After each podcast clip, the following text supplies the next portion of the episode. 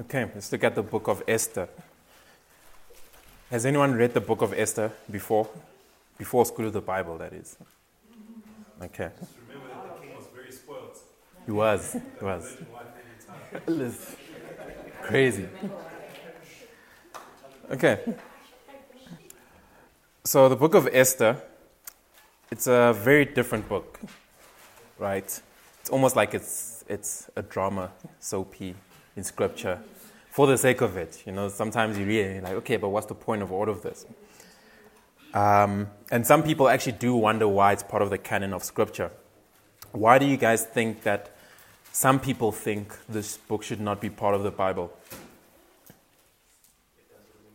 Because it doesn't mention God, right? Have you guys men- have you noticed that reading through Esther? It does not mention God at all, right?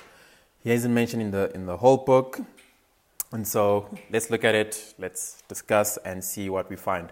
So let me give you the characters, and then give you an overview of what happens, and then we'll look at some of the themes and things that we can take away from this book. So there is a decree of Cyrus, and so the Jews are allowed to go home, but many didn't go home. And so you had, you had Jews living throughout the empire, right? Throughout all of the green land that you see over there. and what happens is, if you read the book of Acts, right, you'll notice that Paul can go anywhere and there will be a synagogue, right? There will be a Jewish synagogue. Have you noticed that? How did the Jews manage to have synagogues everywhere? It's during this time, right? Because they were dispersed along the land. And so um, during the diaspora, the exile throughout history, as Jews moved, uh, as they moved around, they would, con- they'd form a community and then they'd set up a synagogue, right? And in the bigger scheme of things, it's the Lord really preparing a way for the new covenant, right? Preparing uh, the way for the work of Paul and the apostles. Because as you read the book of Acts, you see that's where they went, that's where Christianity kind of spread, right? So, uh, where all the action happens in this book is in a place called Susa, the Jewish community. It's right over there. And we have four main characters. There's the title character, there's Esther. Uh, Esther becomes queen to the Persian king, whose name is Ahasuerus, but she keeps her Jewish descent a secret, right? And one day she learns about a plot to kill all the Jews in the Persian provinces, and she uses her position as queen to intercede on behalf of the people, and so she saves her people, right? And then you get Mordecai. Now, Mordecai is Esther's cousin. Esther is an orphan, and so Mordecai had raised her as his own daughter, right? So he's a father figure to her, uh, advising and informing her what to do, what not to do throughout the story. And then you get Haman, right? Haman is the villain of the story. He's an enemy of God's people, he's an enemy of the Jews. He rises to power in Susa, but Mordecai refuses to bow down to him. And so Haman escalates the conflict by getting the king to sign an edict to kill all the Jews in the empire. Right? He wants to eradicate all of God's people. And then you get King Ahasuerus. Right? Um, so he dethrones Queen Vashti, his queen, one day when she publicly disobeys him at his banquet. He then brings on Esther as his new queen, and Ahasuerus is a very reactive guy, right? Seems like a very uh, kind of emotional guy, you know, whatever's happening in the situation, he just goes extreme direction, you know, and does whatever he feels. Uh, so he seems like a very volatile guy. and which is crazy and scary considering how much power he has. I mean, he's in charge of the whole empire. He's king over 127 provinces, right? So those are the four main characters. And when you read this book, there's really a lot of humor and irony that you'll find in the book of Esther. Somebody said you must pity the theologians who can't even laugh when they read the book of Esther. Right? It's really a nice story. It's a nice story and it's very ironic. There's a lot of like humorous things that happen. But this book, right, to the Jewish community, to Jews, for many of them, it's one of the greatest books in the Old Testament, right? And why would they say that?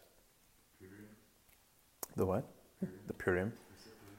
Yeah. So the Purim festival came from the events of this this book. But bigger than that, why do you think they hold it so, so dear and important to them? Um, I think um, now I'm thinking I need to think about it. Just realized I don't know if I'm right or wrong. It has to do with not not a savior in, in that sense, but I think that's because of Esther that the Jews are not really wiped out. I don't think they want to be wiped out, but I don't think a lot of Jew people were really saved because of her at the moment and all that kind. So I think maybe Yeah. I don't know. You know. It's, exactly because of that. So they would have been eradicated, they would have been exterminated if the events of the book had happened had Haman won, right? So for them, they see it as them being delivered by, by, by Esther from their enemies, right? They were preserved because they were in danger of being completely wiped out, wiped out and annihilated as a people group, and yet in God's providence, He preserves them, right? So the Jewish people see it like that. And from this book, like uh, said, comes what's called the Festival of Purim, or sometimes I think it's called the Festival of Lots as well. It's the only festival uh, that is not in scripture that is part of the Jewish calendar, right? So that's how significant it is to Jewish people today. So what happens? Let's go to chapter 1. There's this king, a very powerful king named Ahasuerus. He's in charge of 127 provinces, and he hosts a party that is like six months long. And in the account, the king, yeah.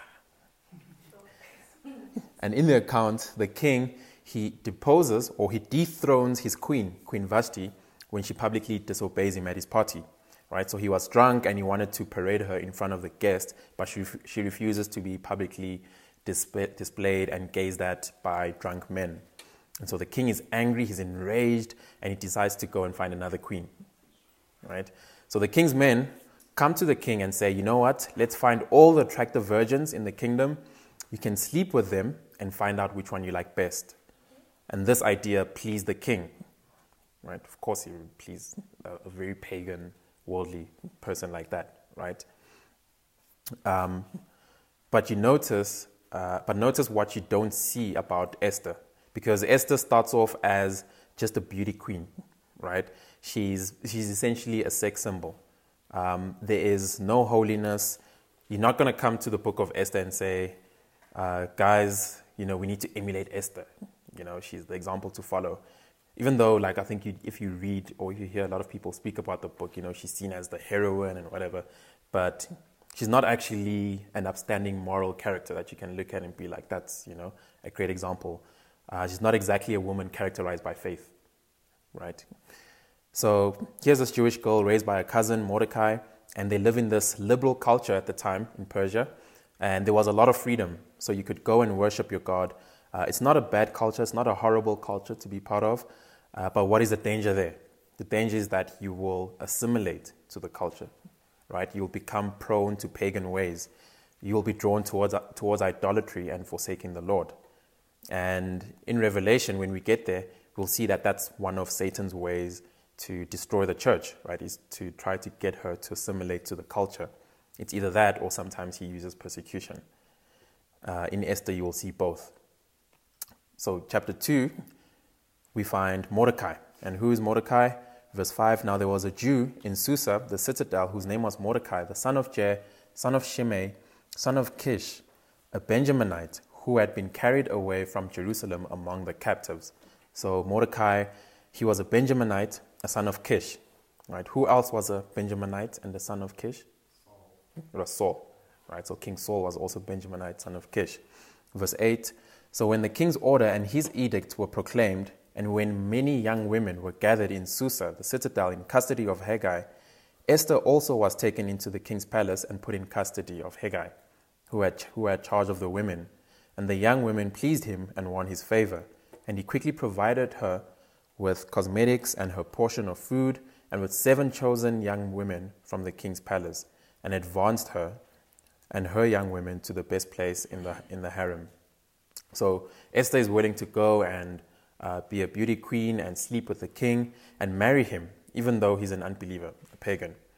Verse 10 Esther had not made known, Esther had not made known her people or kindred, for Mordecai had commanded her not to make it known. Right? So Mordecai told Esther to not tell people that she was Jewish. Right? And so she's made queen. And in chapter 3, we meet Haman. verse 1 After these things, King Ahasuerus promoted Haman the Agagite, the son of Hammedatha. So Haman is an Agagite, right? He's a descendant of Agag. Does that name ring a bell? Do you guys remember who Agag was? Thinking from the king of Moab or something. Um, yeah, in, in numbers. Yeah. So is a descendant of the Amalekites, right? It's from the Amalekites. Uh, he was king. So Agag was king of the Amalekites, right? And remember what Saul? What did Saul do? Oh, what did Saul not do? Kill the Amalekites, right?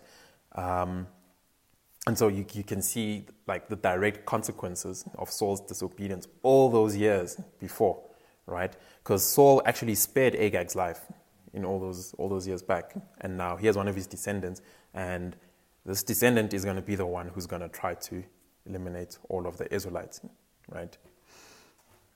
Yeah, Sure. um, I realized uh, that actually it really began with Saul, uh, the, the war between Israelites and uh, Amal- Am- Amalekites. Uh, uh, in Exodus 17, I think they were the first amongst, uh, I don't know if you can check it out, it's Exodus 17, when the Israelites were, were in the desert, the Amalekites would pursue them. Mm. And God said, you know, uh, there's some way say, just bear with me, to get the right, um, Israel decrease on the night. Um, the Lord said to Moses, uh, Exodus 17, 14, then the Lord said to Moses, write this as a memorial in a book and recite it in the ears of Joshua, that I will utter, blot- utterly blot out the memory of, the memory of Amalek from under heaven. And Moses built an altar and called, and called the name of it, there, there was my banner, which means uh, Jehovah Nissi, saying, a hand upon the jaw of the Lord, and the Lord will have war with Amalek from generation to generation. So, this one of the reasons also. Mm. Yeah, yeah. Interesting. So and yeah, the Amalekites have been there even during the time of David, right? Like David was constantly at war with the Amalekites, so they are problem people for God's people, and even now, right? Uh, we have Haman, right, who hates the Jews and he wants to kill them, and all this because Saul did not do his job properly and obey the Lord. So Mordecai in this setting is a seed of the woman, and uh, because he's a member of the covenant community, right? And Haman is the seed of the serpent. He's an enemy of God's people. So when Haman is promoted by the king, Mordecai refuses to bow down to him, right? And so Haman gets offended, and Haman finds out that Mordecai is a Jew, and so now he wants to kill all Jewish people, and he sets his, his own plan to get them all eradicated. So he wants to wipe out not only the Jews in Susa, but uh, to, the decree that is issued is to kill the Jews throughout the entire empire, right? Uh, to, exter- to exterminate all the Jews in the world. So verse 13 says, Letters, verse 13 of chapter 3. Letters were sent by couriers to all the king's provinces with instructions to destroy, to kill, and to annihilate all Jews, young and old, women and children, in one day, the 13th day of the 12th month, which is the month of Adar, and to plunder their goods. So he wants to pl- put an end to the Israeli nation, to eradicate them. And what would the application be for the New Testament? Well, it's God's people, right? People want to destroy the church, the people of God. Uh, we can thank the Lord that here we're able to worship freely. You know, we're able to meet as a church and pretty much do what we want. But even today, the Christian church is persecuted and intensely persecuted, and Christians are being killed, right? So Mordecai learns about this plot to exterminate the Jews. So in chapter 4, he goes to Esther and he says, Look, we need your help. We need to stop this from happening, right? So she says, If I go to this king and he doesn't lift his scepter, then I'm in trouble. I can be put to death if I go to him and try to get him to stop this, right? So Mordecai says to her, verse 4 For if you keep silent at this time, relief and deliverance will rise for the Jews from another place, but you and your father's house will, will perish. And who knows whether you have not come to the kingdom for such a time as this? So you can see Mordecai's faith, right? He says to Esther, God will preserve his people. Even if you die, he will preserve his people. And who knows, you might have come to the kingdom for this very thing, right? You might have been made queen for this very reason. God might have brought you, brought you here for such a time as this, which is, I think, a really good phrase, something to keep in mind, right? For such a time as this. Why do you live now? Why were you born and you live and you are where you are today? You know? You know, when people say, oh, I was born in the wrong era, uh, belonged back in the 1950s, or, you know, when men were still gentlemen and women were still this, uh, well, the truth is you belong in this time, right? You were made for such a time as this. Um, none of this, I'm an old soul. There's a reason why you live now, right? At this moment in time in history, in this city, right? Attending this church, uh, studying where you're studying, working where you're working, living where you're living, right? It's because the Lord will use you, right? He will use you, uh, He'll use your gift, your talents, He'll use what He's called you to do, and He will use it for the building of His kingdom, right? So we have purpose. God has given His people purpose, right? So Esther says, verse 16, Go, gather all the Jews to be found in Susa, and hold a fast on my behalf, and do not eat or drink for three days, night or day. I and my young women will also fast as you do. Then I will go to the king, though it is against the law, and if I perish, I perish. And so Esther is a type of Christ in that she's willing to die for the sake of her people, right? She's be- behaving like Christ. I will lay down my life for the sake of Christ's people. And so in chapter 5, she prepares a banquet and she invites the king and Haman. And from verse 9, Haman begins to work on his gallows, right? He's building gallows so that he can hang his mortal enemy, Mordecai. And he makes it like super high. I think it's like 35 meters high, right? And I think the, the reason for that is just to make it public, you know, like so everyone can see that I'm hanging this man that I really hate. so he really hates Mordecai. And so things are not good for the Jews, right? They're not it's not looking good. With this decree, they will not survive. They will be eradicated. In chapter 6 is where the fate of the Jews changes. So it says, verse 1 On that night, the king could not sleep, and he gave orders to bring the book of memorable deeds, the chronicles, and they were read before the king. Verse 2 And it was found written how Mordecai had told about Bigthana and Teresh, two of the king's eunuchs who guarded the threshold and who sought to lay hands on King Ahasuerus. So the king gets these archives, these files, and he reads them because he can't sleep. You know, so he's thinking like, if I read this, then I'll fall to fall asleep. It's like students with their textbooks. And he finds out about Mordecai and how Mordecai had actually had actually saved his life by exposing an assassination attempt. Right, Mordecai. The one day he was just sitting and he overheard a conversation by these eunuchs, and uh, he went and told Esther, and then he told Esther, right? Yeah, he told Esther, and then you know saved the king's life in doing that. The king, the king did not know this up until this. And so the king says, verse 3 What honor or distinction has been bestowed on Mordecai for this? The king's young men who attended him said, Nothing has been done for him. Right? So has Mordecai been honored for what he did? And they say, No, he was never honored. But then Haman shows up, he walks in. And so the king asks him, Haman, what would you do, what would you do for a guy who needs to be honored? Right? And Haman thinks, oh, the king's talking about me. You know, I'm going to be honored. So when really the king is talking about his enemy. So Haman says, I would get everyone to bow down before that man. And verse 8, let royal, let royal robes be brought, uh, which the king has worn, and the horse that the king has ridden, and and on whose head a royal crown is set. And let the robes and the horse be handed over to one of the king's most noble officials.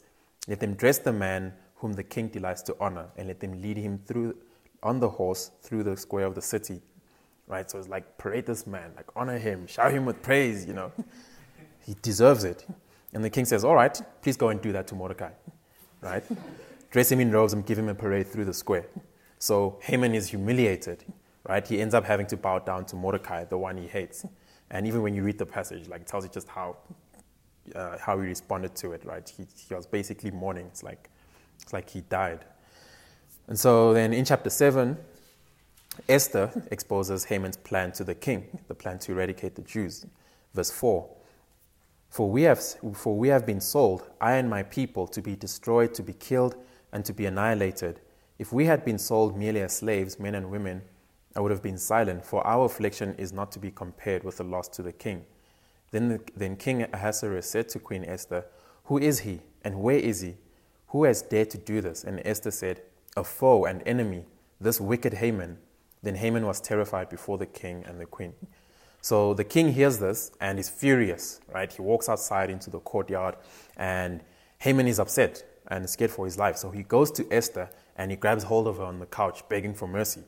And the king walks in and he's like, Are you trying to harm my wife as well? You know, like he just walks in at the wrong, uh, at the right time, wrong time, depending on who you are. Um, walks in and he sees uh, uh, um, Haman with his, with his wife, with the queen, and thinks that he's trying to assault her. And he says, You know what? You can be hanged in the gallows that you have built.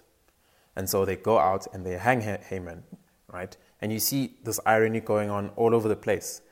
Um, and in one sense, you see how the plan for the seed of the serpent to kill the seed of the woman backfires, right? It's like Christ and the devil. So remember, the devil thought that he had won, right? He thought that we putting Christ to death. He was really killing God, right? When really he was setting up and sealing his own fate and was helping secure the victory for God's people, right? And in the same way, Haman ends up clothing in royal robes his own enemy, right? When he planned that for himself he ends up being hung on the very gallows that he had built for his enemy. and then the, the king says uh, to Esther, because remember, Esther was pleading for the king to uh, take away this law. The king says, Look, I can't revoke my law. Uh, I can't undo the edict against the Jews. Right? So legally, the Jews can be attacked and killed. But he says, I will make a new law that they can defend themselves whenever they are attacked and they can plunder those who attack them right? So this news gets to the Jewish people, and the people rejoice, right? Uh, verse 15 of chapter 8 Then Mordecai went out from the presence of the king in royal robes of blue and white, with a great golden crown, and a robe of fine linen, linen and purple. And the city of Susa shouted and rejoiced. The Jews had light and gladness and joy and honor. And in every province and in every city, wherever the king's command and his edict reach, reached, there was gladness and joy among the Jews a feast and a holiday, and many from the peoples of the country declared themselves Jews, for fear of the Jews had fallen on them. So, um, so now Mordecai is powerful in the land, right? He's risen up to kind of take over from where Haman was. And the king now favors the Jews. So the Jewish people rejoice because their enemies would now be afraid of them. They have the, the political and um, the military power of the king on their side right? So the enemies would now be afraid to attack them, and the nations become so fearful that they start to pass, them so, they pass themselves off as Jewish. They're like, no, we're also Jewish, you know, so don't do anything to us. And that day becomes one of feasting and gladness, and that's where the, the festival of Purim comes from, right? That's the orig- origins of it. Then, chapter 9, verse 22. As the days on which the Jews got relief from their enemies and as the month that had been turned for them from sorrow into gladness and from mourning into a holiday, that they should make them days of feasting and gladness, days for sending gifts of food to one another and gifts to the poor. Right? So to the, to the Jews today, this is one of their greatest holidays. Um, they give gifts to one another, they celebrate, and the rabbis, Jewish rabbis, teach that uh, obviously you can drink wine, right? But on this day, on, on this day, they tell their congregation that you can drink so much wine that you, you, can, you can't even tell the difference between Haman and Mordecai, right? Like they, they encourage people to just go all out. Um, that's what they say. So, what is the purpose of this book, right? A book where God is not even mentioned.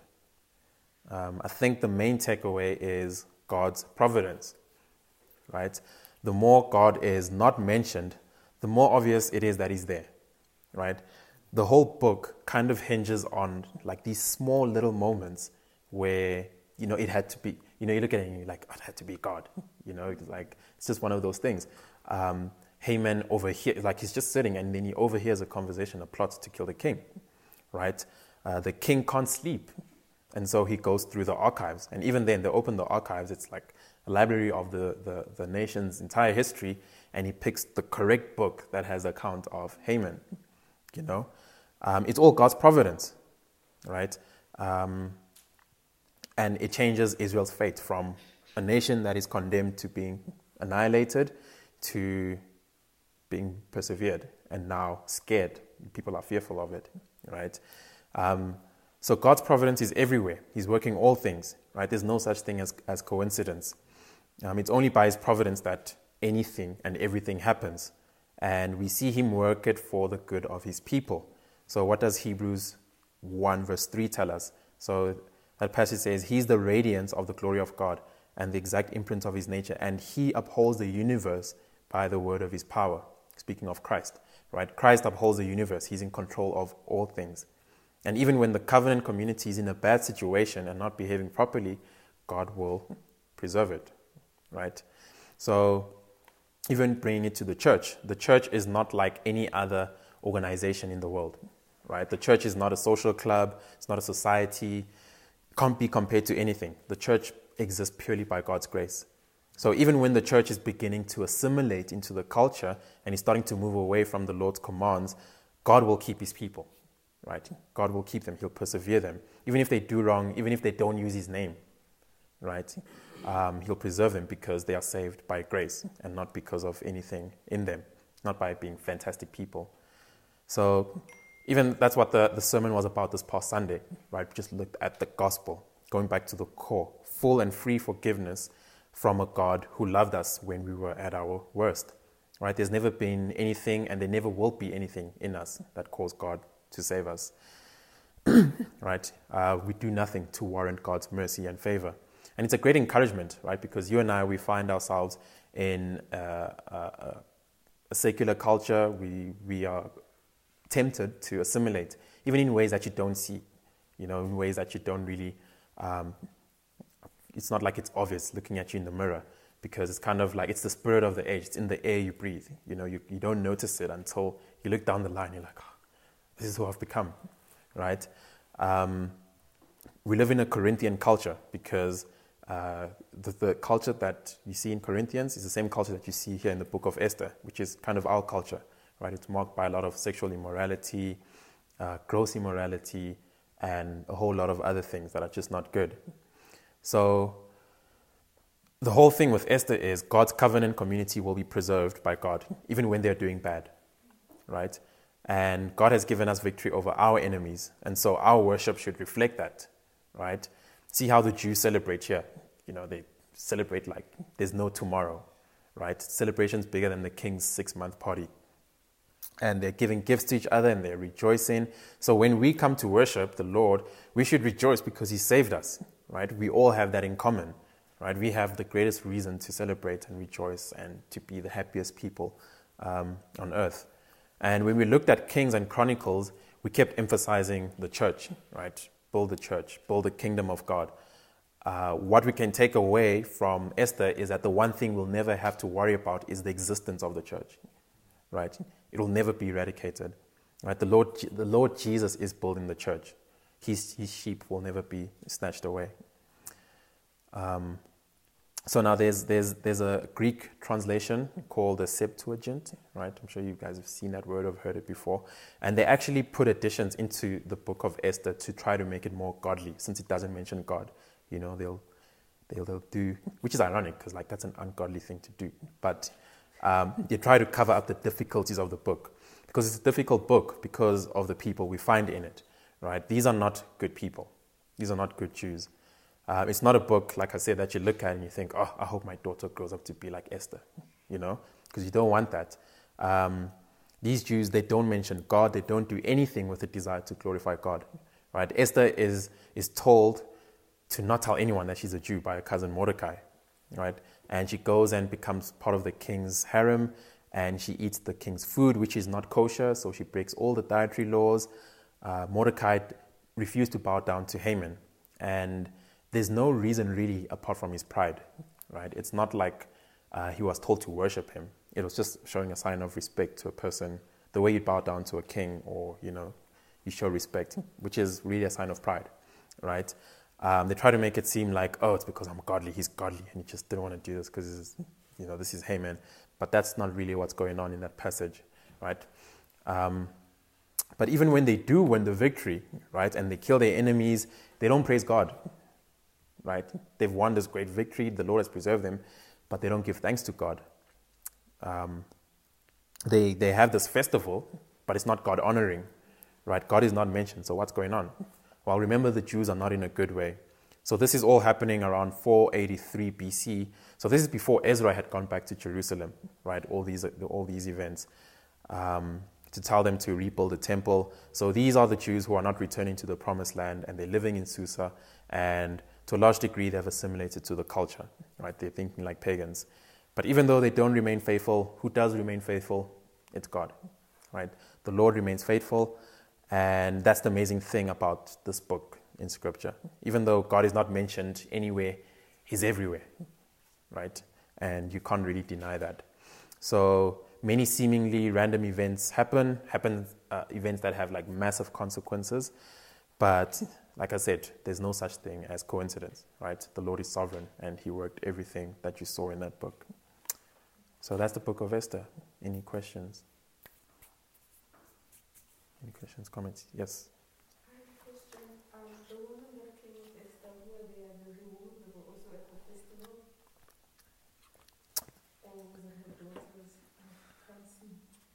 The woman, the, the young women that uh, described.